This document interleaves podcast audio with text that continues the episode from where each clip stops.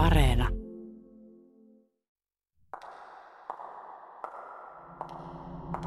The Revenge of a Woman, Part 6.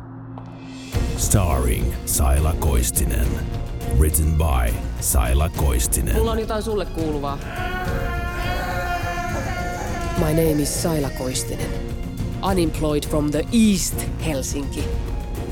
Friend of Mikke Jansson. Mikke Jansson. Victim of a great kindness.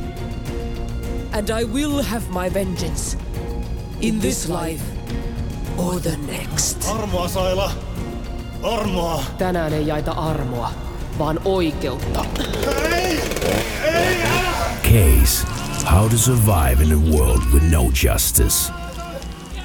Solution One woman and one revenge, and everything is possible.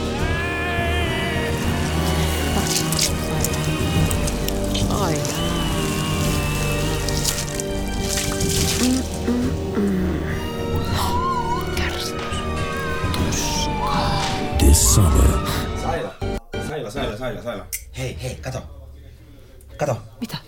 Haluatko kahvia? Mä tein tämmöisestä suklaisesta pavusta. Nuuhkaseppas tota. Ei, Mikke, mulla on just hyvä kohta menossa. Nuuhkase. Mikke. Tää on ihan kuin suklaata.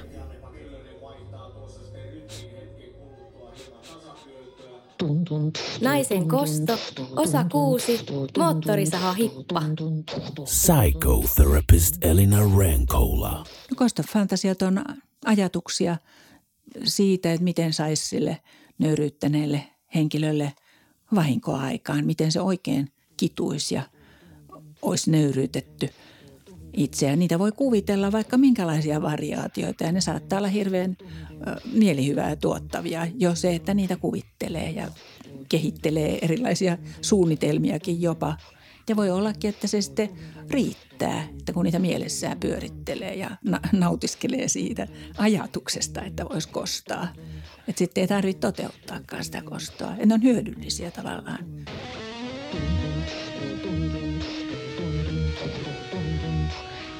Se, että tunnistaa murhanhimoisia tunteitaan tai ajattelee niitä on eri asia kuin toimisi oikeasti väkivaltaisesti tai tuhoavasti. Monet pelkää kostofantasioida, koska luulee, että näiden tuhoavien pyrkimysten ajattelu johtaisi jotenkin automaattisesti myös niiden toteuttamiseen. Mutta itse asiassa aggressioiden käsittely mielessä, symboleina ja mielikuvina on tärkeää. Väkivaltarikolliset, niillä romahtaa se semmoinen kyky kuvitella ennen sitä tekoa. Et niin kauan kuin pystyy kuvittelemaan, niin se on tavallaan sitten immuniteettia sille, että toimisi väkivaltaisesti.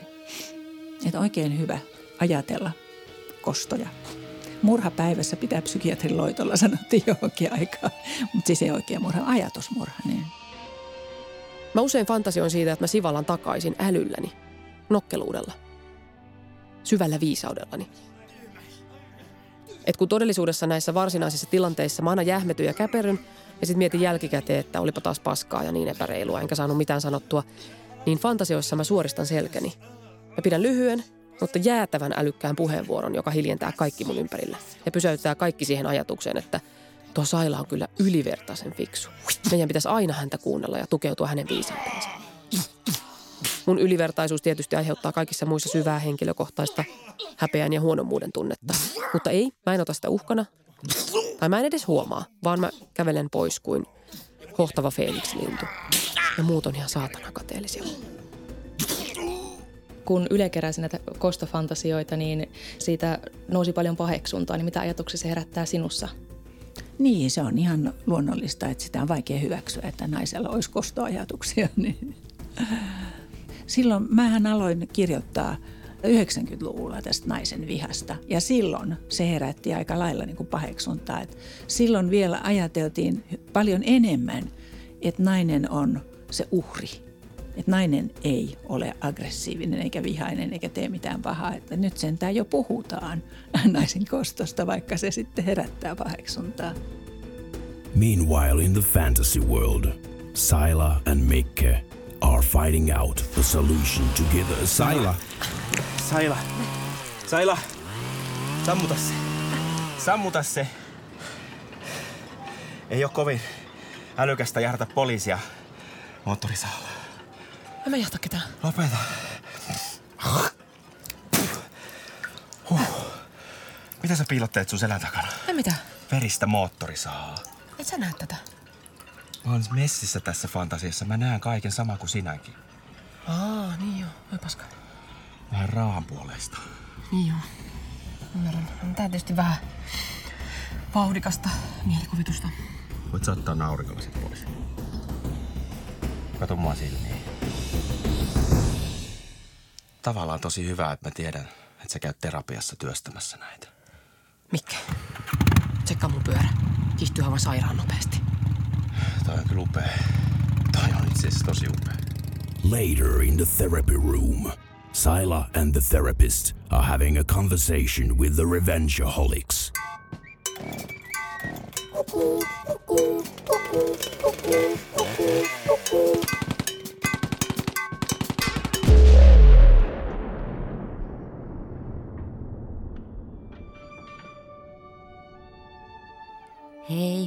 Tervetuloa kaikki taas tänne anonyymien kostoholistien kokoontumiseen.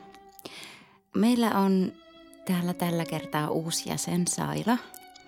Mukavaa, että säkin lähit tähän ryhmään rohkeasti mukaan. Joo. Pitääkö tässä esittäytyä? No joo vaikka.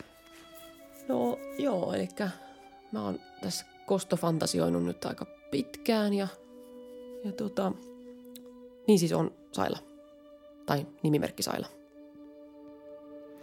Haluatko kertoa, että mitä sä oot fantasioinut? No sellaista, että mä palottelen yhden poliisin moottorisahalla.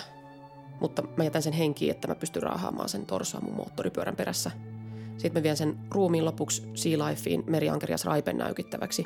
Ja sitten mä ottaisin kännykkävideon siitä, miten se Raipen näykkimisestä syntyvä sähkö sytyttää sitä niiden ankeriaiden lamppua. Ja sitten mä laitan sen video YouTubeen ja käyn tykkää siitä itse.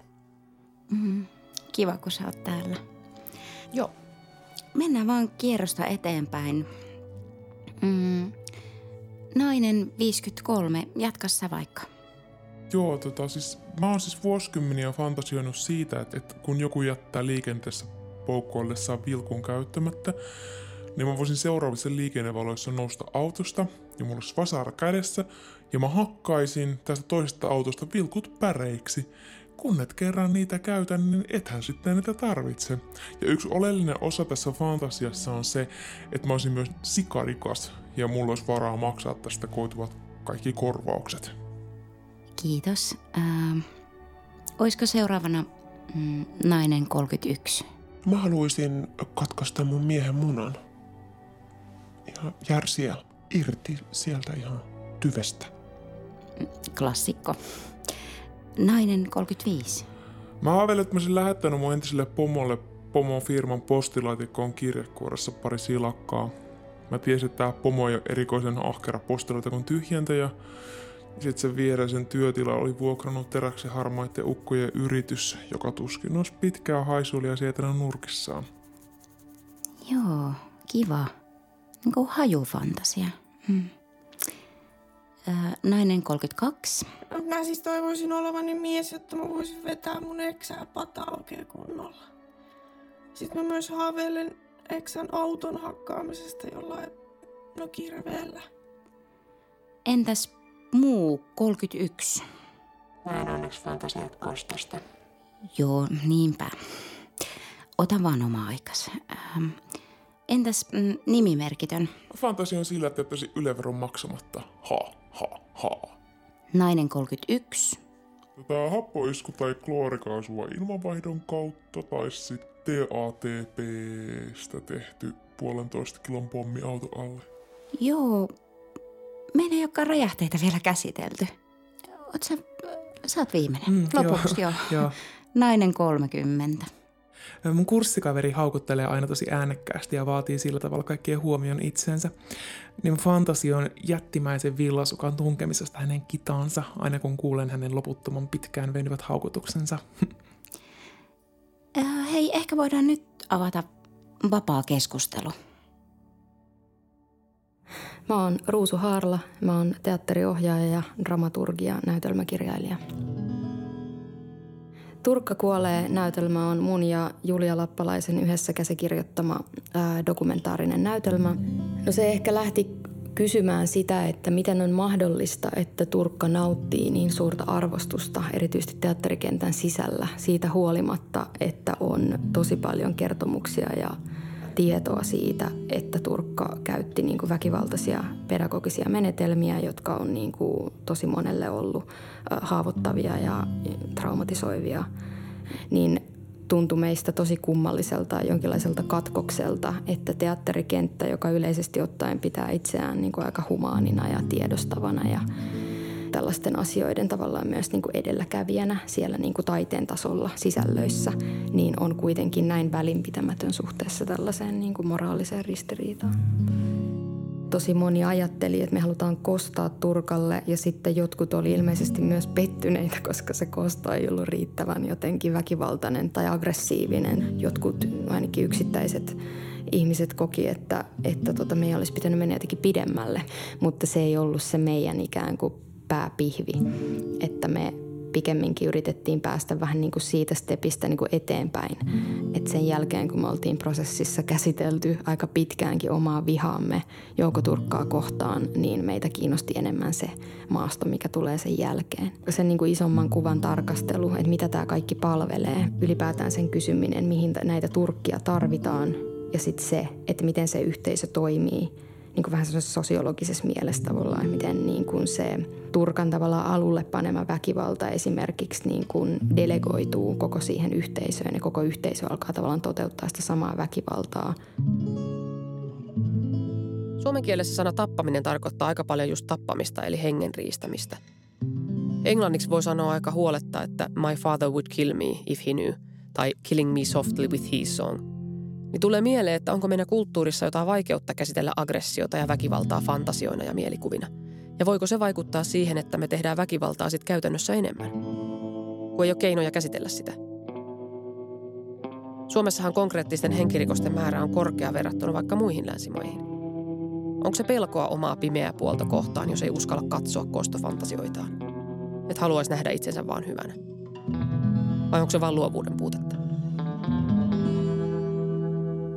Joo, luovuushan vaatii aina aggressiota. Puhutaan transgressiosta eli rajojen ylittämisestä. Että luovuushan edellyttää sitä, että muutenhan se olisi tämmöistä ihan toistamista imitaatiota, jos ei olisi mitään uutta.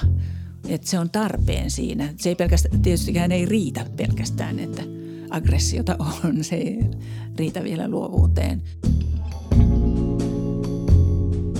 Mutta monet taiteilijat on kuvannut, että – kirjoittamalla kirjan he saa siihen laittaa kostoaan tai tekemällä jonkun taideteoksen siveltimen vedolla tai sanan miekalla voi kostaa.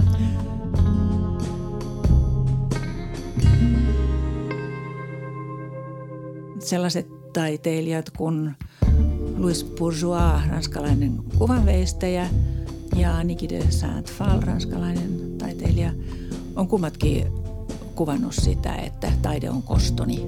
Että he on laittanut taiteeseensa juuri sitä kostoa ja eivät ole tehneet mitään väkivaltaista, vaan ovat siinä taiteessa pystyneet käsittelemään sitä kostoaan.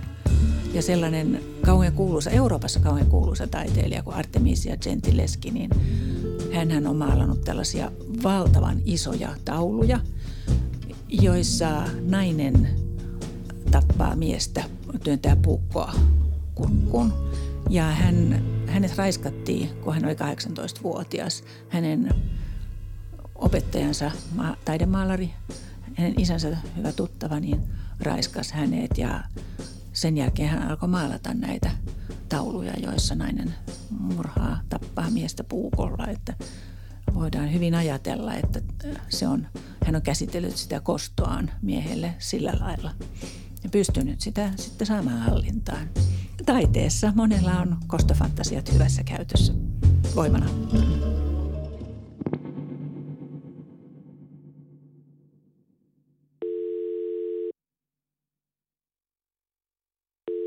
Ja hallota. Hallota, hallo. Onko siellä se ja poliisi? Kyllä. Oikea numero pirrauttelit.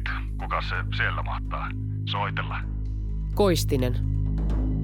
Saila Koistinen. Löysit mut. Lopulta. Sä et ole ollut hetkeäkään turvassa. Anna mun olla.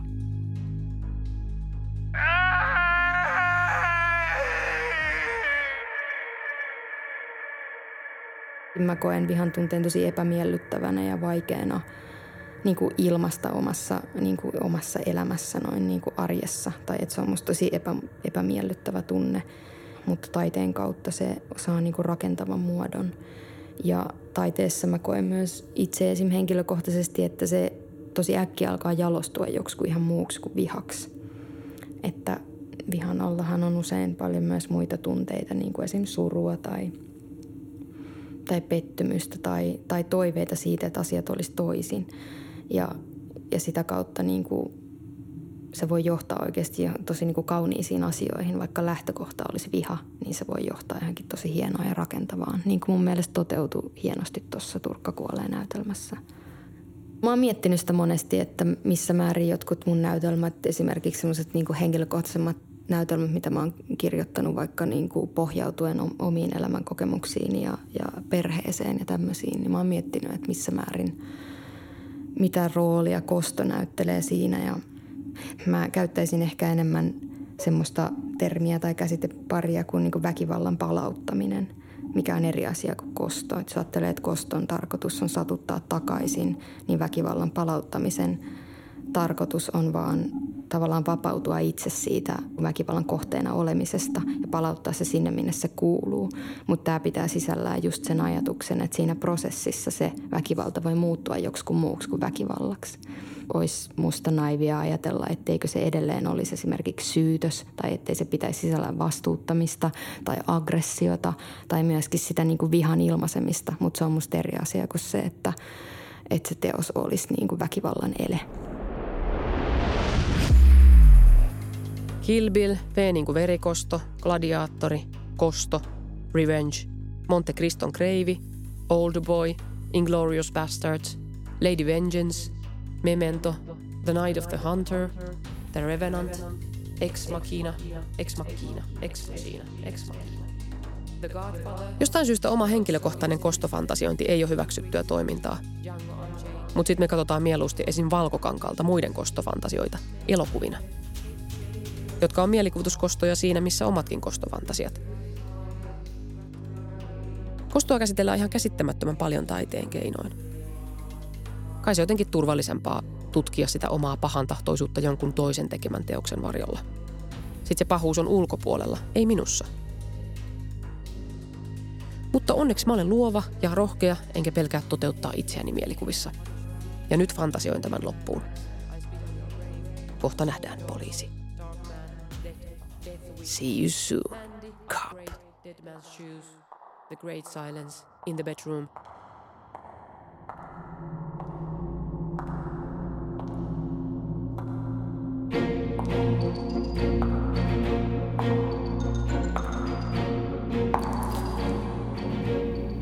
Saila.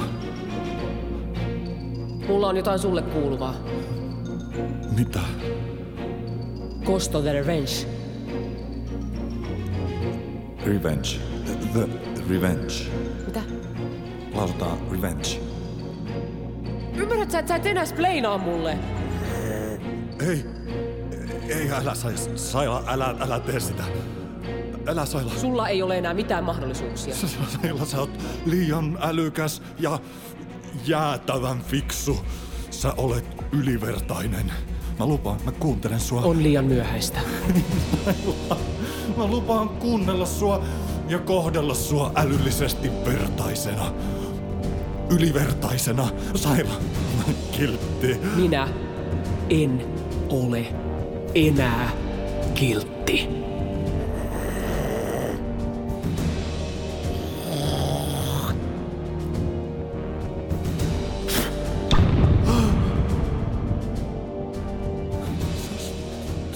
Sylkäsit. Naisetkin sylkää. Ei! Ei!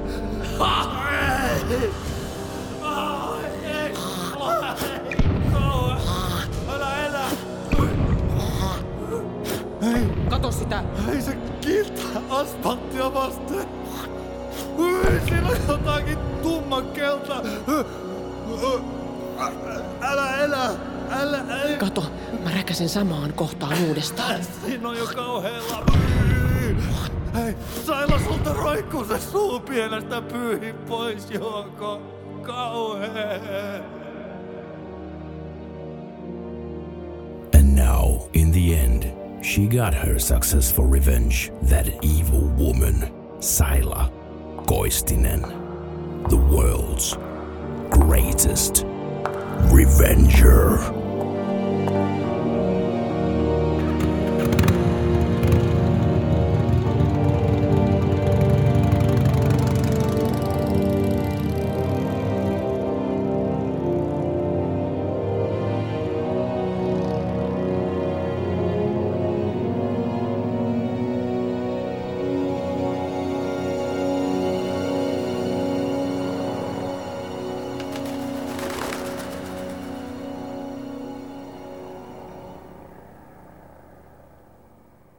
Seuraavassa jaksossa. Hetkonen, lemmikkien hautuumaa. Ei. Ei. Ei. Ei zombeja. Ei zombeja, tää on runoutta. Kiva. Tää on Edgar Lee Mastersin Spoon River. Joo. Eikö siisti? Ei.